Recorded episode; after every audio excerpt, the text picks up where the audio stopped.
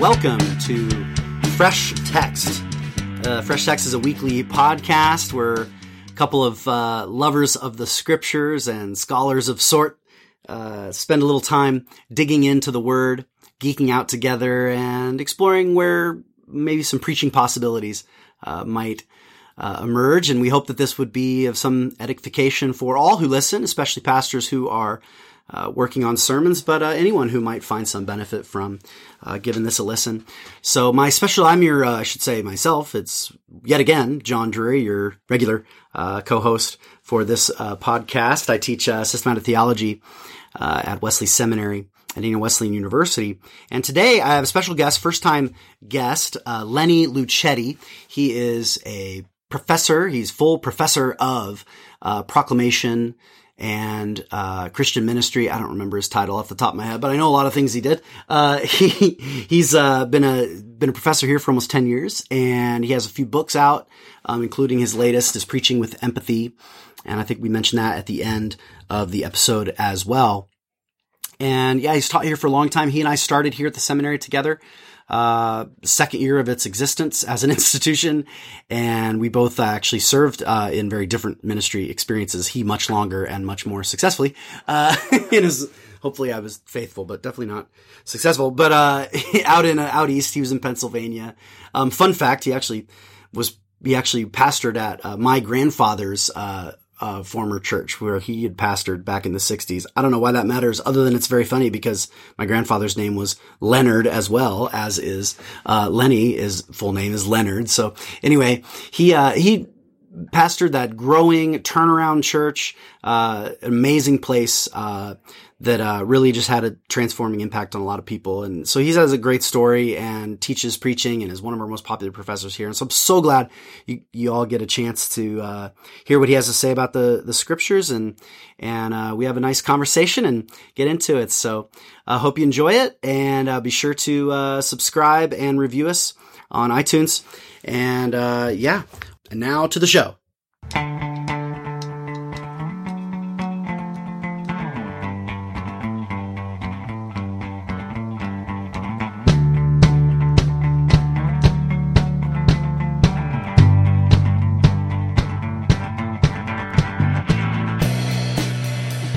Yeah, well, let's uh, let's crack it open. Um, so we're looking at the third Sunday of Lent, uh, and the it's year C. So ABC tend to lean Matthew, Mark, Luke with a bunch of John spread out over all three years, and it's Luke chapter thirteen, uh, verses one through nine. Um, if you're willing, would you be willing to read? Sure. And then I'll say a prayer. Is this recording right now? Yeah, yeah, we were It's recording. recording. Jeez. If I don't start it before you come in, I'll forget to Do you press care start. about the version? Do you- No, whatever version you like. I mean, Ken, I did one with Ken uh, two weeks back, and he just did his own fresh translation on the spot. you got one of those for us, Lenny? No. okay, I will be reading from Luke chapter 13, verses 1 through 9 of the New International Version. Here we go. Now there were some present at that time who told Jesus about the Galileans whose blood Pilate had mixed with their sacrifices. Jesus answered, Do you think that these Galileans were worse sinners than all the other Galileans because they suffered this way? I tell you, no. But unless you repent, you too will all perish. Or those 18 who died when the tower in Siloam fell on them. Do you think they were more guilty than all the others living in Jerusalem? I tell you, no. But unless you repent, you too will all perish. Then he told this parable. A man had a fig tree growing in his vineyard, and he went to look for fruit on it, but did not find any. So he said to the man who took care of the vineyard, For three years now I've been coming to look for fruit on this fig tree and haven't found any. Cut it down. Why should it use up the soil? Sir, the man replied, leave it alone for one more year, and I'll dig around it and fertilize it. If it bears fruit next year, fine. If not, then cut it down. Well, let's say a word of prayer together. Let us Yeah. pray. Hmm. Father in heaven, we give you thanks for this day which you have made.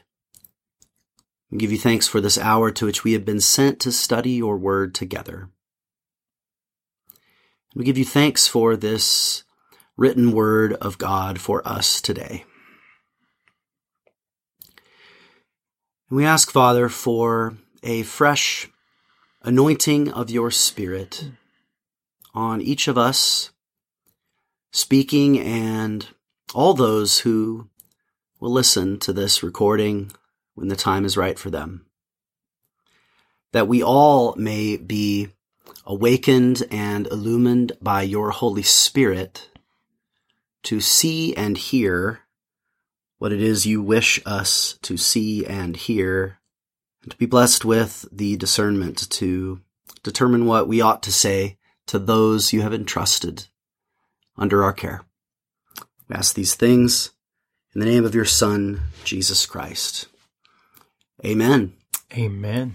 Like I mentioned, we've been been experimenting with more of a three part rhythm than a two, and the idea is, and, and it was more to sort of solve a recording problem, and then we kind of realized, like, oh, this is like the classic observation, interpretation, application triplet, which itself is rooted in the Middle Ages of lectio, meditatio, oratio, yes. right? So just we want to start with that observation, that lectio, like, what do you notice? What do you see? What what what strikes you?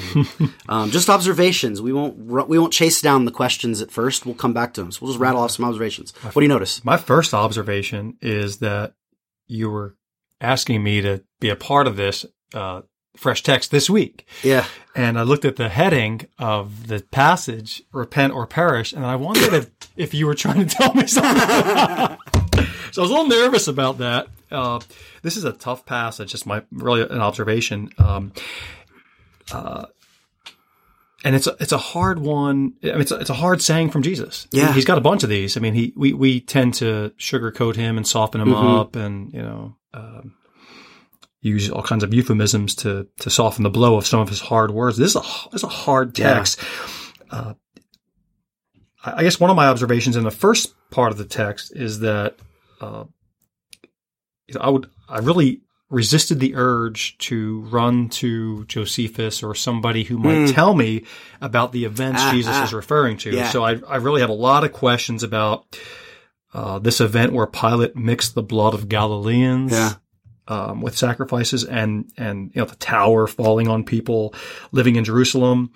Um, but once I got through all that and sort of my own angst about wanting to to go chase down that historical rabbit trail, um, still what came out is that the tendency of people in Jesus' context to judge others as worse sinners mm. than they yeah. themselves are. Yeah.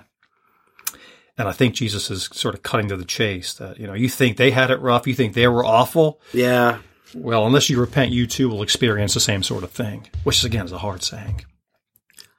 Yeah, I mean that's a that's an example of the wisdom of um, withholding the quick rush to to get one's questions answered, even when we're studying a text, right? Because you might have actually gone, spent an hour in commentaries, learned a bunch of interesting stuff, and then forgot like the point. it's like I'm not saying that stuff's not important, and we might glance at that. Maybe we'll grab a commentary off the show. I got one here on Luke uh, in the second section if we want, but um, like it's important to just kind of like sit with it because then we can focus on the point of the text because you don't actually need to know about the historical background to see the point that Jesus is making. Now it might illuminate, might illuminate, and especially in a case like this where the text is is tough. Mm-hmm. It's it's harsh, really. Yeah. And it's penetrating. Yeah. It's convicting. And so a lot of times when, when I'm in the text, I ah. have to fight the urge to go run to the rabbit trailing and, and, uh, chase down the historical background, which takes the pressure off. That's me. right. And again, we don't want to run, jump too quickly to application for me today, uh, but this text especially. But for uh, you, just as a reader, yeah, just right? reader, just to like, sit with it, just to sit with it. And as you're was, so right, research can be an escape, a way of escaping the text as a word yeah. spoken in the moment. Yeah. You know, yeah. uh, oh, you're so right. You're so right. Um, and already having some questions and hunches um, then gives us some guidance when we explore that. And then we know why we're looking into it. I remember how one of the, my teachers in college would like make us like write these like three pages of questions, but and hand them in. And that was an assignment about a type. But and we were not allowed to look do any research.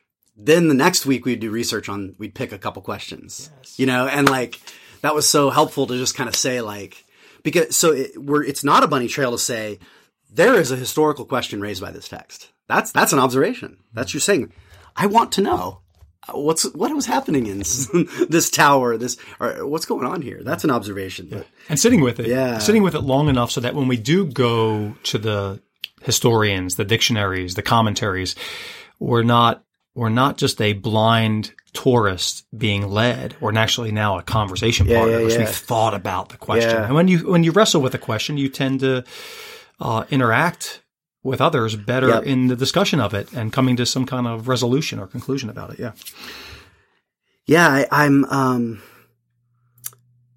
the, there's three things that struck me in the first half. I- I guess maybe the first observation is that there really are kind of like two stories here. I mean, they're they're connected maybe somehow, but it's not clear how. So the first four verses here, this dialogue about these two catastrophes, right?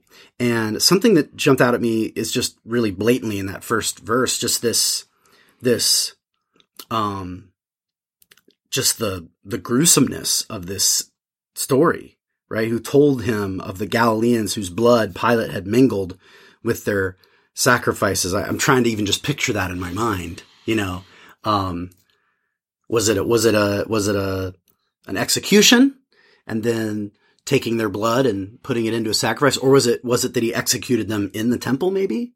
And then their blood would have spilled and it would have mixed, you know what I mean? With the blood that was already being spilled of a lamb, like if it was during Passover even, you know, I mean, there's a lot of ways it could play out, but no matter how it took place, this is, this is a gruesome, you know, act of, of oppression by, you know, an, uh, this Roman, you know, um, uh, you know, imperial, uh, governor. The other thing that jumped out at me was the choice that, that can't be accidental, uh, of Christ to, after being asked about the Galileans, he's, he's, he's either in Galilee, this is in this, this is chapter, you know, 10 to 10 to 19 of Luke. He's on the way to Jerusalem. So he could be Galilee, he could be Samaria. He's somewhere, but you know, he's not full blown. He's not a local Galilean prophet anymore.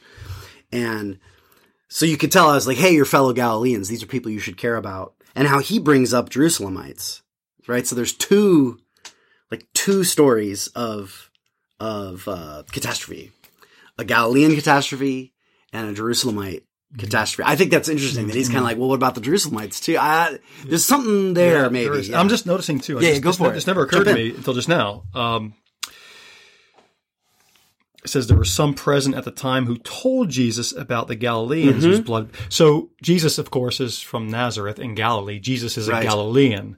So somebody, as Jesus is, I think, uh, as he's en route to Jerusalem from Galilee, uh, somebody recognizes him perhaps as a Galilean Yeah. and says that, by that? the way, uh, the Roman in charge butchered some of your people, Galileans. Yes. And I wonder, you know, as we as we look at some of the other gospels, and we don't get too far uh, out of this passage, but there were some who really wanted Jesus to lead in a Jewish revolt against Rome, and I wonder if they were trying to appeal to Jesus. and, ah. hey, one of your hometown, some of your hometown crew were, were butchered right. by this Pilate.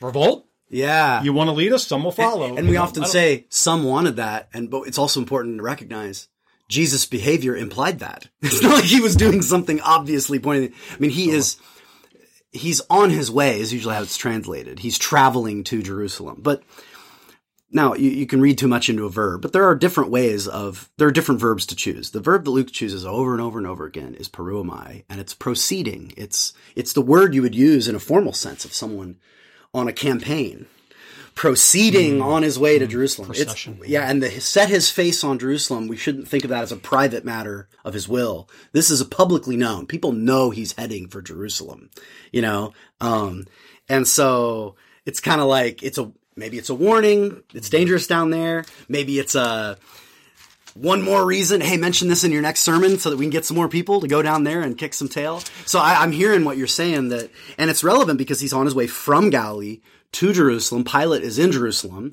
Pilate's jurisdiction is in Judea.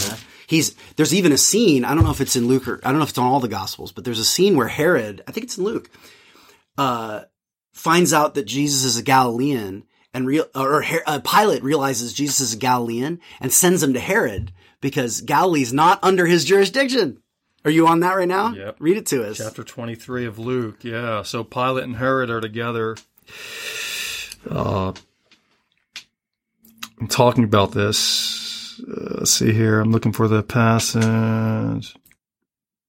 Yeah, the end of chapter 22. Um, and then chapter 23. 2259 maybe. Yeah. So Pilate announced to the chief priests in the crowd, I find no basis for charge against him. Yeah. Uh, they insisted he stirs up the people all over Judea by his teaching. He started in Galilee and has come all this way. So that's more of the people saying it. Same vibe, though. So, uh, so Pilate asked if the man was a Galilean. When he is. learned that Jesus was under Herod's jurisdiction, he sent him to Herod, uh, who also was in Jerusalem at the time. So, so Herod, whose jurisdiction is Galilee, where Jesus is from, Mm-hmm. happens to be in Jerusalem. And I don't know if Luke says it, but uh, uh, I don't. I think pretty sure Matthew and Mark say that when Jesus came into Jerusalem, it was during the Passover, when Jews from all over the ancient Near Eastern culture came Mm-hmm. Yeah. back to Jerusalem for the Passover. So the Jews had numbers if ever there was a time to revolt. That's right. And plus, the whole significance of the Passover was Jewish liberation from back then Egypt. Um, so yeah, And could you imagine a more offensive thing that your fellow Galileans, your, who would be uh, a poorer area than Jerusalem, were they would have been pilgrimaging down to Jerusalem when this took place, right? What whatever year it took place. on where- a day when we happened. celebrate our liberation, Yeah. Pilate has Yeah. put his thumb on these Galileans, your hometown boys. Yeah, And so Jesus replies, not not they're innocent and wonderful and I love them and I'm going to avenge their blood. right. Uh, which he immediately says, "Aren't all the other Galileans just as sinful and deserve the same? What the heck, Jesus?" They, they, they, yeah, they, they want, they want him to go after their enemies, and instead Jesus goes after them. Yeah, it's kind oh, of like, it's kind of like, insight. I mean, Right, we don't talk right. about preaching possibilities, but we can talk. I mean, you know, it that way. the congregation always, there are people in my congregation who always wanted me to preach uh, against, you know, homosexuals or abortionists and people out they there. like sermons about repentance as long as it's not about them. there. Right, right, right. and then when I did preach on those topics, I often preached to the church Yeah. about how to be redemptive toward Yeah. people out there. So I, ch- yeah, it's just, and I think that's what Jesus is doing. He's almost saying, okay, well, let's well, let's talk about you. yeah, that's a good. Tur- it turns it around. Which is tough. Yeah. I tell you no, but unless you repent, you will all perish the same way, suddenly, terribly in judgment. And then there's this parable, and um, yeah, I don't know. I mean, we're already we're already about twenty minutes in, so let's let's uh let's take a short breather, and when we come back, let's dig in a little deeper and make sure to hit a little bit on the second half of the parable as well. Does that sound good? Great. All right, so we'll be back in a sec.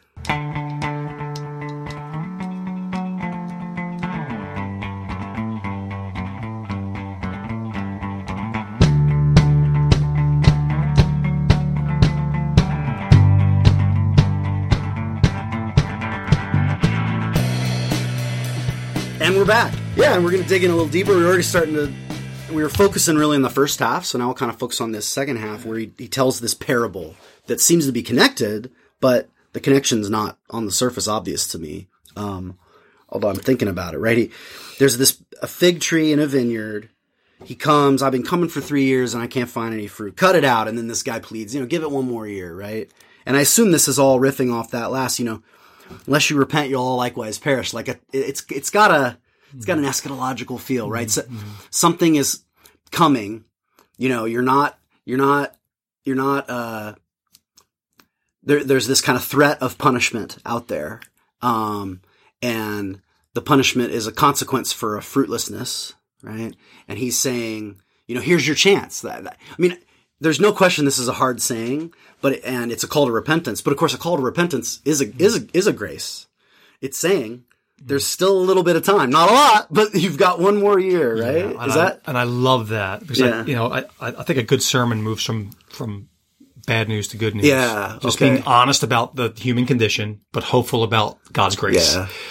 And I feel like Jesus gets to that with this parable. It doesn't sound maybe real gracious, but but uh, you move from repent or perish to here's another chance. yeah? Get it right. Be intentional. Uh, you know, put ticking. some put some put some manure down. You know, yeah. I mean, Yeah. um, uh, you know, get that get that fig tree producing fruit. Yeah, and I mean, it, it's fitting when we move into the second half of the passage here that we get into some more complex issues of of interpretation, not only of the text on its surface, but kind of like how it relates to the other gospels, right? So I've got my synopsis out here, and even without a synopsis, you probably, or most Bibles would have citations, but you you might have already Curse thought fig about it, right? When That's he, what he came triumphantly into Jerusalem, and he went into the temple. Yeah. Before he went into the temple, I think he sees the Yeah. fig tree and curses it. May it never produce fruit again. Yeah, and at Because least when, I, because when I wanted, when I came by to see the fruit, it wasn't Yep. there. So curses the fig Yep. tree. Jesus says, and then he goes into the temple and clean clears house. Right. And I think it's the next day, at least in Mark, the next day, the disciples, as they're walking by, say, Hey, look, it's the fig tree. Yeah. It's dead. It withers like, uh, Which which makes it eschatological because Yep. you know at some point Jesus is going to show up, and if there's not fruit, uh, it, the tree will die. It will be cut down. You know. yeah, well, here it was. On the following day, when he came from Bethany, he was hungry. Um, so, seeing in the distance a fig, fig tree and leaf, he went to see if he could, um, find anything on it. When he came to it, he found nothing but leaves, for it was not the season for figs, which is interesting. And he said to it, May no one ever eat from you again. And his disciples heard it. Um, and of course, Matthew tells it and he says it, and the fig tree withers immediately. Uh, often, Mark breaks stories up in parts that Matthew ties together, but very fascinating though, because here you have, and this is not the only time Luke does this, the, the, I'm, where he, he has some kind of story. Now, we don't know exactly how Luke worked. Was he working with, was he doing personal research? Was he doing interviews? Was the spirit just making him get to skip all of that work and just know? I don't know, but it doesn't matter, uh, that much, but it, it's fun to speculate. Like, is he, I mean, there's at least a surface level, uh, contradiction here where there's a, the, and I say service level because there's probably a way to not worry about it. and I'm not worried about it, but the, it might help us see Luke's maybe unique perspective when we notice his differences. I mean, he, he tells this story. It's a parable that Jesus tells about a man. Whereas in Matthew and Mark, you get it as a prophetic action. So it's a prophetic, it's a, you could call it a, a spoken parable in Matthew and Mark versus a, an, a, a, or in a Luke. But Matthew and Mark, you have a prophetic, uh, parabolic action. They're both prophetic, right? But it's prophetic action. Uh, the, the Matthew and Mark version is, makes me think of like Ezekiel, right? Where God makes Ezekiel like, Act do out. things, right? Whereas Luke, it's not acted out, it's a story. And of course, Luke has a ton of parables that are only in Luke. Right. So you wonder, does, does he have some kind of source of parables? And, um, it's just fascinating. Like he's kind of like, and, and I mean, he does this because Matthew and Mark also have the, the woman, uh, washing Jesus' feet, uh, prior to his death, right? Um, in Bethany. And Luke tells a story, but it's of a, a woman of the city washing Jesus' feet and happens back in like chapter nine, right? Way earlier, like on his, on the journey to Jerusalem. So this isn't the first time Luke moves something that they put at the end of Jesus' ministry and he kind of puts it in the middle.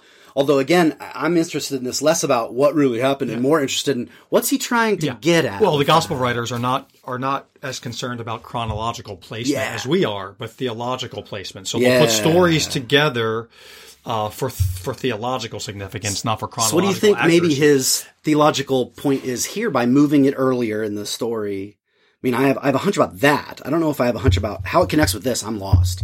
But the I, I can see the notion of he's really wanting to fill in this big middle section of Jesus' journey to Jerusalem and to give it a kind of eschatological repent now, kingdom's coming when I get there vibe to it. And so there's a lot of these stories that are kind of associated with Holy Week in the Matthean and Markan tradition that Luke really wants us to kind of start thinking about Earlier. earlier. That, that's one thing I'm noticing. And I think you know. Yeah, what else? This is this is conjecture, but I Yeah, think I think. I think it, I think it makes sense. So uh, we learn early in Luke in Luke four that you know, really the first words out of Jesus' mouth, other than what he said as a kid, arguing with his parents about why he was in the temple and and then arguing with Satan during the temptation in the wilderness. The first words out of his mouth uh, in terms of teaching are a quoting of Isaiah. The Spirit of the Lord is upon me. He's right. anointed me to preach good news of the poor, recovery of sight of the blind, release to the prisoner, set captives free.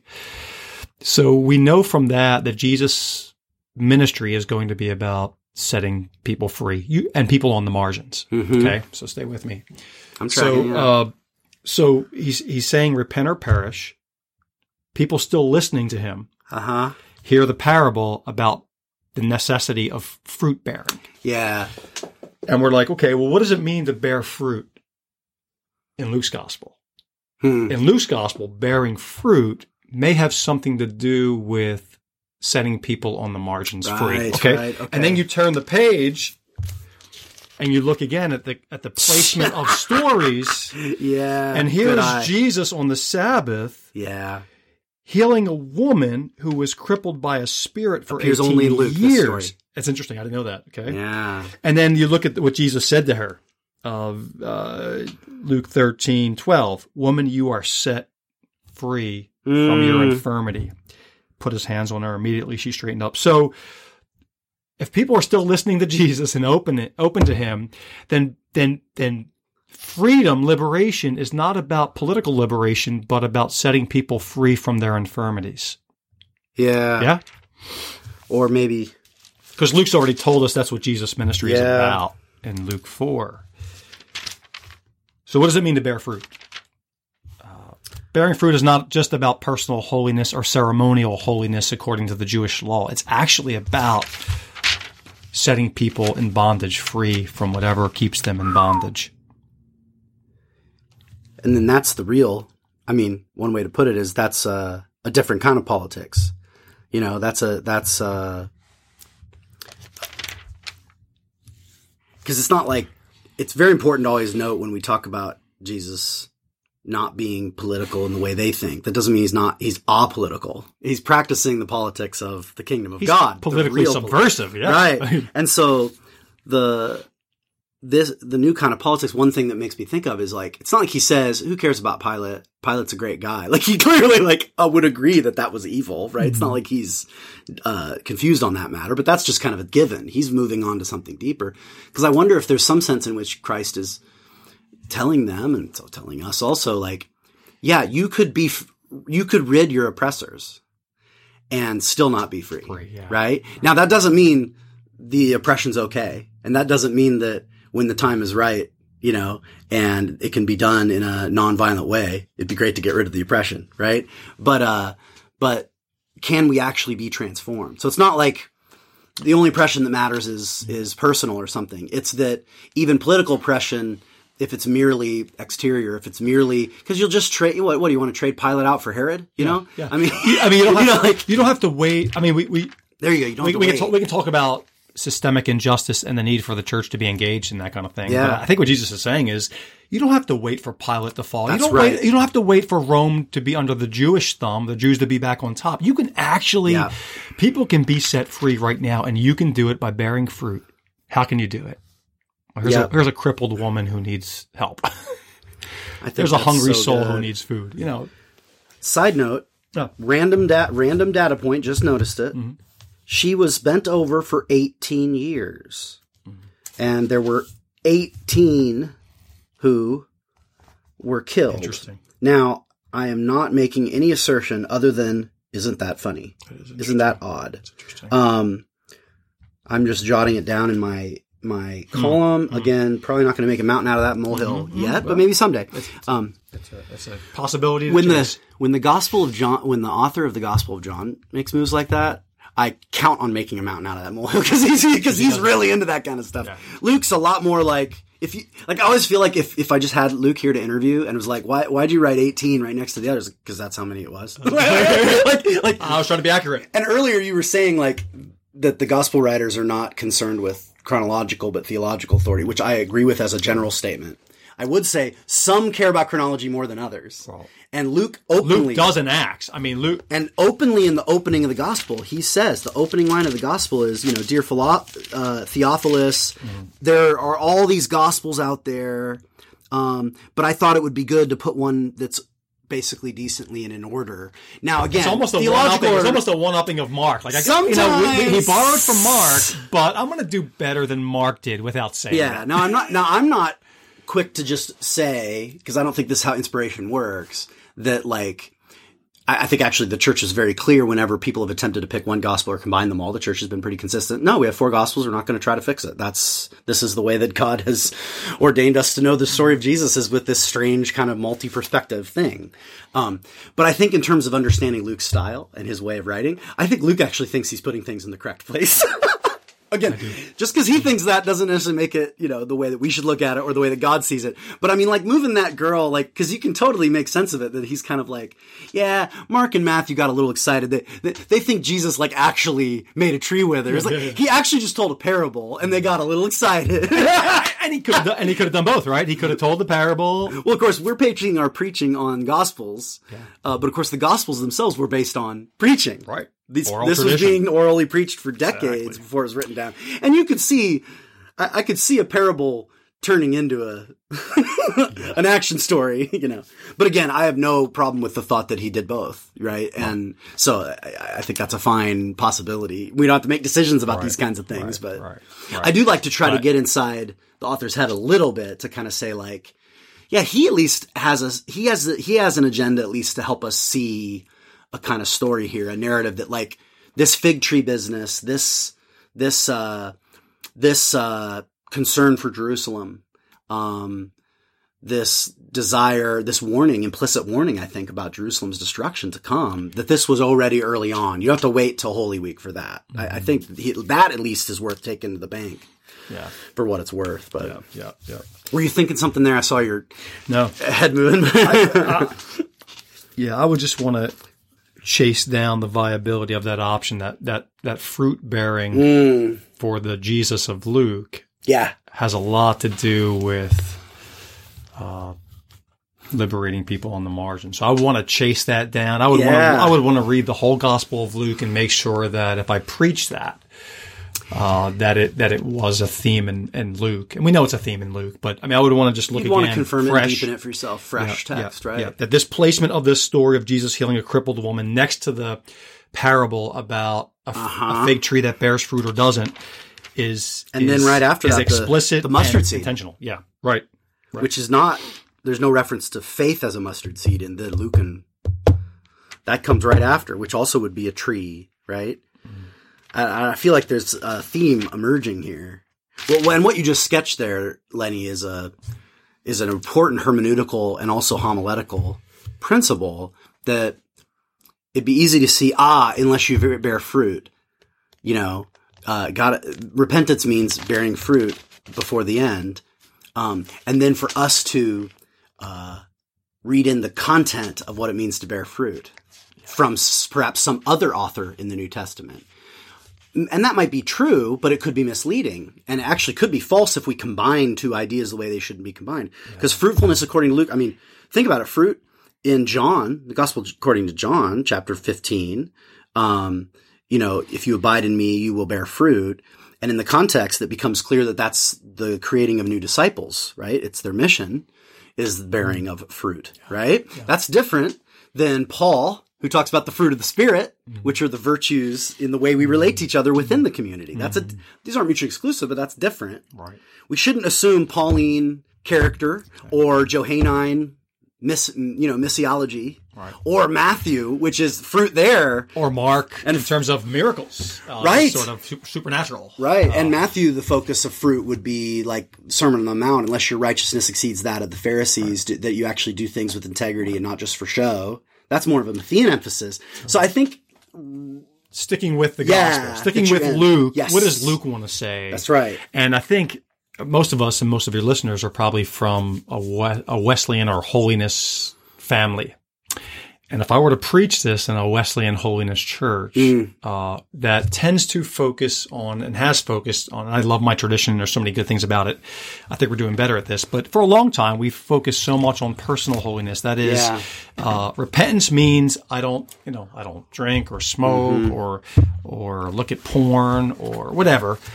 But I think what Luke is saying is repentance is actually not with with uh, abstaining from the bad, but Mm-hmm. actually doing the good in the lives of the people around you. So that's how I would preach Which it. means risking defilement. It does mean, supposedly, does mean overcoming overcoming some of your uh, more legalistic, perhaps, Yeah. tendencies. prejudice that comes with that because the legalism's often covering over racist assumptions about you know because if it's convenient that the rules you've set up are are consistently broken by certain groups that look a certain way. Yep. especially when your rules are about what you wear. Right it becomes i was just listening to a radio program about there's some new law that they're arguing over in new york concerning what you what businesses can and can't make you do like hairstyles and stuff. And you look at these rules and then it's often like wow it's kind of basically a list of you know black folks hairstyles Mhm. right? So are and are and even when there are rules they're not always you know applied the same with the same uh, equity right so kind of noticing the way that even our legalisms can actually function to continue um, keeping people separated and the thumb on folks without even noticing you know? and, Jesus really calling that and going out, and yeah. going back to the first part Oh, yeah, of Luke that. 13, which Yeah. is you know.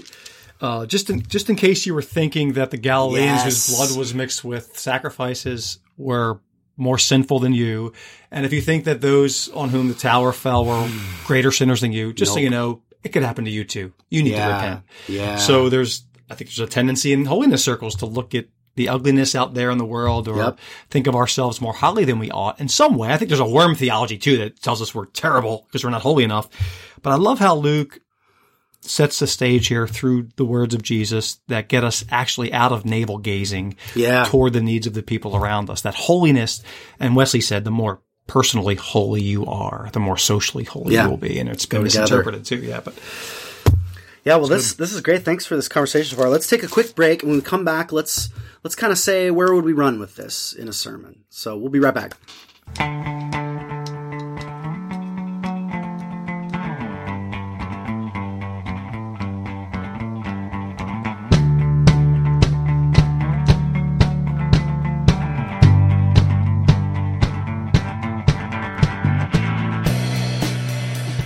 Yeah, so Luke 13, verses 1 through 9, the passage for the third Sunday of Lent, the great season of repentance for the church. And I'm here with my uh, special guest, Lenny Luchetti. And I just want to ask uh, this is a question that, uh, that Aaron got from one of his professors. It was, uh, what's your Winkel, right? Your, your Winkel, the German word for angle. Like, what, what's your angle? A sermon's got to have an angle, right? I mean, we had a whole bunch of interesting avenues there exegetically, hermeneutically, right?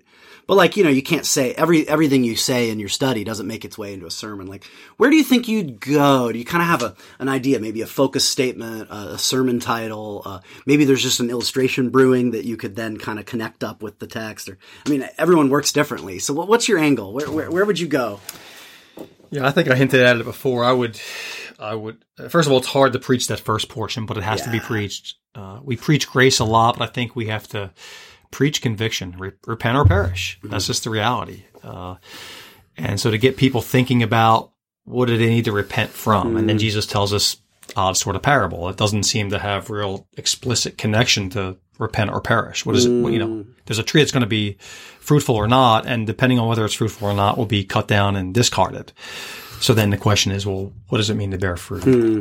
What is a sign of repentance that's fruit bearing? What kind of repentance is Jesus calling for here that, that, that's fruit bearing in the world? And, uh, and I would probably, if I were to preach this, I would probably play with that a little bit. So of course, repentance means, uh, making a list of places you won't go or, or reading your Bible more, or praying more. I'd kind of play with that. And of course, there's, there's something to be said about those disciplines. But then I would turn the page and go to Jesus healing, healing the woman, um, who was crippled Yeah. for 18 years and then say, maybe repentance that bears fruit has less to do with your private personal disciplines and more to do with your social engagement out there. Yeah, That's probably where I would go, especially Yeah. preaching in a Wesleyan uh, holiness context. Yeah. Now, if I were preaching this uh, maybe in a mainline context, that was maybe better than we are at social engagement, but not perhaps this is Yeah. but sure, case I'll- by case. yeah. Context would determine where I would go with this, honestly. Yeah, well, and even sketching that out for our listeners is helpful to kind of say, like, yeah, what, in your assessment of your congregation, Yeah. you know, It's not just about being feel faithful. like to the text. It's about being fitting for the context. To use Yeah. Leonora Tubbs Tisdale. I mean, it's when we go even and do exegesis of the text and ask the questions and make Mm-hmm. the observations, we have our the people to whom we're going to preach in our hearts as we're doing exegesis. Many of us have been taught, you know, you got to separate your exegesis from your sermon writing, and if you're going to get the text right. And I would say it's impossible. Yeah. You should take your people with you when you do exegesis of the text. Yeah, I think I think our teachers make us do that. I think there's there's a place for trying to do that occasionally to learn how to be aware. When am I making the text say what I want it to say? Um, but the, the the goal is not to have this pure, pristine exegesis untouched by the context of my people and me. Uh, the, but it is important, I think, to be self-aware of my context. So to notice that, you know, when I read, you know, certain things, I am like, that might just be me talking there, but you can't take me out of the equation and you shouldn't. God doesn't want us to. I, I totally, I fully agree with that. Yeah. I mean, Luke was writing his gospel for a particular group Yeah. of people. Mark was, Matthew was, John was, and that's why their gospels are different because their Yeah. context determine how they shape their gospels and their placement of the parts. So same with the sermon. Yeah, I said I was going to do this earlier, but um, I did. This is a little late, but oh well. What, format's overrated. I, I, I, I was apologizing to Luigi. He's gonna he's gonna be on in a little bit too, um, for being a format fundamentalist. Uh, that I was like, well, this is the way I like to do it. He's like, well, let's do it this other way. I'm like, all right. Uh, but uh, you know, th- this incident, the these these things that happened to them. This is I'm going to a sermon idea with this, but it doesn't look like there's a few things that Pilate did a lot of horrible stuff, according to Josephus. But this little commentary I'm just glancing at, this is Joseph Fitzmyer on Luke.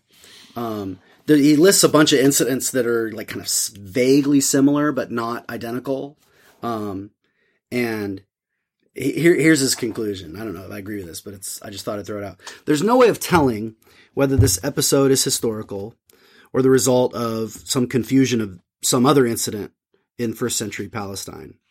Luke's picture of Pilate in this episode, however, is not contradicted by the brutal person depicted in Josephus' writings. And however, it's li- it's um, hardly likely that this uh, reference to uh, the death of Gal- Galileans is a fabrication out of whole cloth. And this is a, this is a pretty liberal scholar who's happy to say when Luke's just making stuff up. Okay, so and he's saying that there's no reason to think he just made this up, especially because the context even the even the grammar of the sentence is um, you know, these people came up to Jesus and told him, you know, about the Galileans, you know, who died. Like it, it makes a reference as if everyone knows about this, right? And of course, the the historical data we have, Luke himself is a historical source, and so you know, Josephus is He's just checking sources. Luke's checking sources. it's totally possible that this was a well-known event and fascinating that Jesus would bring up another event. And man, this is, it's so wild when I see this because I'm like, boy, Jesus is doing something here that I would not recommend my uh, students uh, who are pastors to do, which is when someone brings up uh, uh, horrible suffering, uh, perhaps of relatives that you'd mention other suffering of other people. It's kind of like, dude, stay with me. It's the like standing up in our day and saying, you know, at 9-11, the Sunday after 9-11, or uh, saying, you know, what happened to the people in the towers. You know, we think, because there were people who got on it, went on air. I think Jerry Falwell was one of them and said, you know, if this is retribution from God for all the sin in the world. Yeah. And, uh, imagine getting up and saying, you know, what happened to them might happen to you. You know, and I, I wouldn't chalk that up to God, by the way yeah. uh, you know, the, the, uh, the people flying into the pl- uh, towers Yeah. and stuff, but some people did. But, but I mean, just putting it into context, imagine the sharpness of what Jesus said in light of that situation. It's, just- Yeah. it's a pain, it's a painful part of their past. And Jesus is saying, it could happen to you too. That's, I mean, it's it's occurring to me like what's here's what's on my mind today is is bringing it home more personally. Is I mean, uh, a close friend of my wife's. I mean, I know her too, but she's much closer to my wife. Um, I mean, she just passed away from cancer just last week, and she's around our age, you know, forties. Left three little kids behind, you know, and I mean, when we've been talking privately, uh, Mandy and I, like, we, uh, and obviously this is private, so I'm not going to go into detail, but I mean, we, when we chat, we, we do, it does make us think of our mortality. Like, that's not selfish. It would be selfish for me to show up to the funeral next week and be like, let me tell you all about me, you know, and how this is affecting me. No, no, no, no, right? Um, but that's the, but the reality is when others suffer, it reminds us of our sufferability, right? And there's got to be a way to say that. And actually, that would be a way to say it in a sermon is for me to say, you know, I, I had a, I had a close family friend die. I could say that in a sermon and say, um, you know, I want to be a good friend and not talk about just how that's affecting me. I want to be a good friend and listen to those who are suffering more than me. But I can't help but be reminded, what if I too, um, left my children, you know, without a mother or father? You know, what, what would happen, you know? Um, and how that makes, how that can, that can depress, right? But it can also really like motivate and say, life is beautiful and life is opportunity right? It's what Karl Barth calls the the unique opportunity, Yeah. which is the name of what it means that God has given us a limited time, right? God has given us a duration of time um, to be on this earth, and and that's a gift because you know. If we had more time to do more good things, we'd also have more time to do more sinning. So That's we another have a that's- limited that's amount of another way to preach Yeah. this. That's another way to That's preach how this. I would you know, go, is the time, Instead of talking about, you know, re- repenting of your sin and, uh, you can just talk about the ugliness of the world. I mean, this is, you know, there's, there's pain, there's Yeah. suffering, Yeah. uh, injustice. Yeah. And if we're ever going to do anything about it, it's now. We've, Yeah. we've got to, we've got to, we've got to fertilize the soil. We've got to have fig trees that produce fruit. How?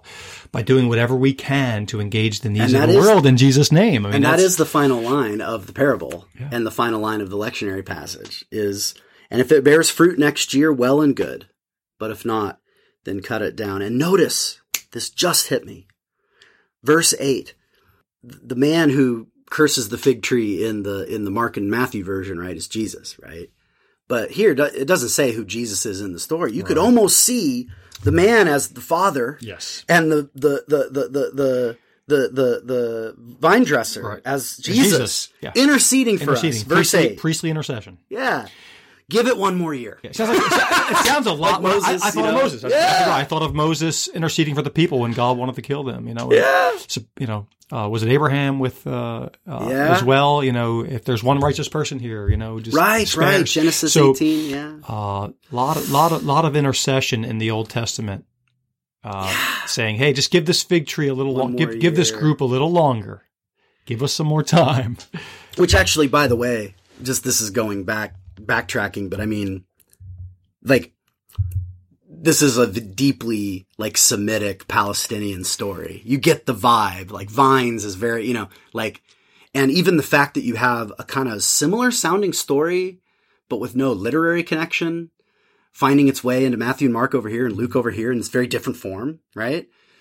You really get the vibe like there's some event that took place that, you know, Luke's not, you know, with, he wasn't with a camera following Jesus. He was converted decades after the time, right? So he's getting the gist of Jesus' life here, but like you can really feel this as a, very Jewish, right? Story, right? This very, this parable, this fig tree, you know, fig trees and vine, uh, vineyards show up all over the Old Testament. So, so I think that language and then the intercession that you're talking about, and I feel like that could be a really fun sermon. Um, it's, and it's the same sermon because it's still a call to repentance, but, um, not, uh, with one, with the authority that Christ has, but a- as one who, There's a Jesus as in a your fellow there's a Jesus in your corner. Right. That's right. That's who's the in- twist. That's the making good news. intercession on our behalf to the Father. I mean, that's That's that'd be fun to pull that rabbit out of the hat Totally, halfway through the sermon too. and Say he's giving you a little extra because it sounds like he's after us, and and is, he's just warning. He's warning and interceding this is coming. and saying, you know, the world is a sometimes a terrible place, and we need to be redemptive uh, by bearing fruit. I mean, that's it's a real, it's a real of- call to the church. I mean, it really Yeah. is. A, it really is a powerful call to the church. There's a- Stop complaining about the world. It is ugly. It, there is suffering. Just get busy fertilizing your Ah. soil and making sure something grows out of your life. Gosh, that's a good sermon. Do what you can. Do I want to preach both these sermons. They're they actually did this. They're really the same sermon, just kind of different angle. That's why we kind of adopted that Winkel terminology because really, you know, with the same. I, I, I thought of a quote from James. Um, this is where the the kind of boundaries of exegesis are helpful. It's kind of like cross referencing too soon to other New Testament books eh, you gotta be careful when you're interpreting. But then, you know, when I'm thinking what's going to be a great cross reference in a sermon as a kind of takeaway verse, I, it's just this language. I wouldn't even quote it, but, but it's, uh, it's, it's the, the wisdom from above. It's Jacob, uh, John, uh, James. Um, sorry, it's Jacob in Greek. Sorry, geek, Greek geek. Uh, chapter three, verse seventeen. The wisdom from above is first of all pure, um, and peaceful, and pious, and fair to others. Right, and uh, metes out mercy and the the fruit of good works right? Oh here it is. And the fruit of righteousness in peace um, are sowed unto peace right? I mean that fruit of righteousness right? But this it's just funny how much fruit shows up in the new testament and how every all the authors have their kind of different style of talking about fruit but like the the the fruit of repentance. I just uh, I, I, I to to sort of think of how like our our life as Christians um, is one in which um, Christ graciously accepts us even when we're fruitless, um, but invites us into fruitfulness. Right? He doesn't leave us in our fruitlessness. Right? But I mean, of course, he. You know, you don't have to be have fruit to to be drawn in. Right? But um, fruit is expected uh, before the end, right? And there's got to be a way to say that in a way that doesn't kind of undermine people's assurance of Christ's love, you know. Well, you know, and the, the intercession Totally. shows that. And you don't want to over. You don't want to uh, uh, make this a moralistic sermon where you know do good, do better. Right, right, I love right. how in this parable, if Jesus is you know uh, the person overseeing the vineyard for the owner, um, he says, "I will dig around it. I will fertilize it. Give me more time to work." So. If we are the fig tree, if we're the tree that's supposed to produce fruit, and Jesus is the you know the person managing you know the tree, he's putting it on himself to do the work to fertilize the soil to get us bearing fruit. So he'll work with us. I, I love that. That we are And under didn't we're, we're that, under man. divine grace and divine sovereignty. That this is not all on us. We got to do our part to work in partnership with Him. But uh, you know, God doesn't want us to put on Him what He asks us to do for Him. But He also, there are, you know, we need God to show up and do for us what we can't do for ourselves. So uh, thank God He fertilizes the soil of our lives. That's great. That makes Christ's action working in two directions. He's interceding before the Father, give them more time, and he's i- um, he's intervening in our lives to actually help bring out the fruitfulness. He's prophetically So he's describing he's his own ministry. He's right? prophetically representing the Father to sinful people, and he's as a priest representing sinful Boom. people to a holy God. He's doing both in this passage if we're interpreting it rightly. Well, that's one of those those uh, things that there's ways in sermons to kind of signal I'm just playing around here because I believe I don't know. I'm happy to say Luke might not be thinking of the prophetic and priestly ministry of Jesus, but I believe that that is true about Christ given the whole witness of Scripture, and so that's appropriate in my sermon. I just want I don't want to like stand up and be like Luke is teaching this. Well, no, he's not. I am. Well, we interpret you know. every text in light of the canonical story, right? So, so being steeped in the story helps us interpret each text. And you don't want to overdo that. You have to hear the text in its own right. But our interpretive lens is the biblical story, Genesis to Revelation. I mean, that's it. Yeah, Lord, that's great. I Oh, confess my sin is great. What happened? Lord, You something Oh, to I- say? Well, no, I, I, I opened up this poem to kind of end our time today, and I bumped the play button. There's apparently some computer will read it for us, but I don't want to do that. I'm going to read it.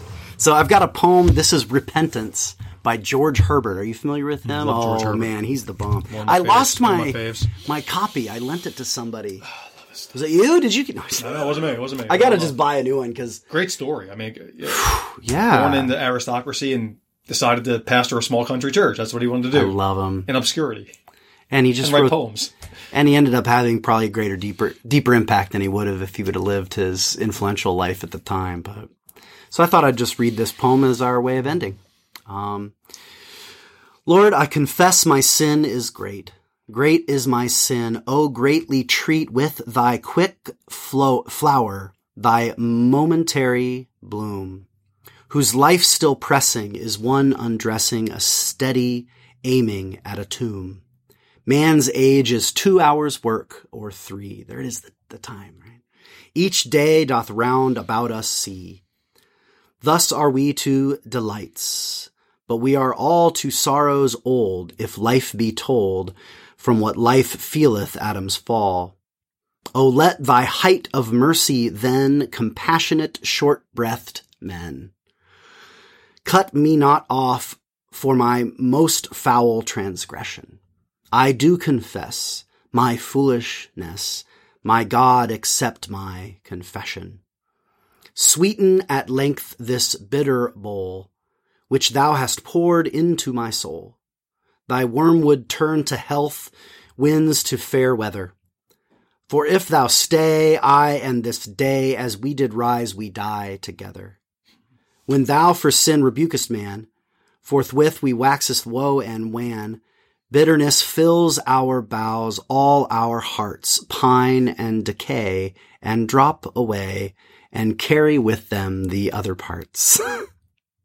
but thou wilt sin and grief destroy, that so the broken bones may enjoy and tune together in a well set song full of his praises, who dead men raises, fractures well cured, make us more strong. fractures well mm, cured. That's great. Whew, Better to to be broken and healed than never broken at all. That's- that's great. Well, as we say goodbye here, Lenny, you got anything that this is gonna this will drop mid March? You got anything to plug going on? Any books? I mean, you got books that have already come out, maybe that you want to mention, or anything speaking engagements coming up in March and April you want to mention, or Getting It's okay. ready to, uh, yeah, I have a booking stuff for the fall, but, uh, what am I doing here? yeah, I'm doing a Salvation Army. I'm doing a Salvation Army officers retreat here uh, next week. Actually, Oh, good. Uh, which will be after. oh, after this lands recording, right? Yeah. But uh, yeah, excited about the next uh, next DMin in Right. Doctor of Ministry and Preaching cohort. Will be launched in fall of 2020, we think. So uh, excited to get that going and recruiting for that and. Uh, uh, Preaching with Empathy, my latest book, Yeah. has been really uh, well received by pastors and uh, church and the academy alike. So it's been it's been good. Good, yeah. I saw you. Is there something new that came out with Seedbed? You're preaching in the Wesleyan tradition. That's uh, is that old? That's just that they've they've had that. Yeah. oh, they're just yeah. pushing it on Facebook Yeah, a I lot so, lately. yeah. So forget forget I said that. Preaching with empathy. That's the one to get. Thank you, awesome. John. Thanks yeah. for having me. Yeah, thanks. Uh, and be sure, I guess I'll just say to everybody to um, uh, subscribe on uh, iTunes or wherever you get your pods and write a good review so we can get uh, more people know about this. You know, we got people listening, but we'd love more to to to benefit from it if there is some benefit there. And I'd like to thank our uh, uh, producer Eric for all the great work he does. And biggest thank you of all today is uh, for Lenny for uh, giving an hour to uh, me and the Word and all our listeners. So thanks. Lenny. Had a blast. Thanks, John. Have a good preach and a great week.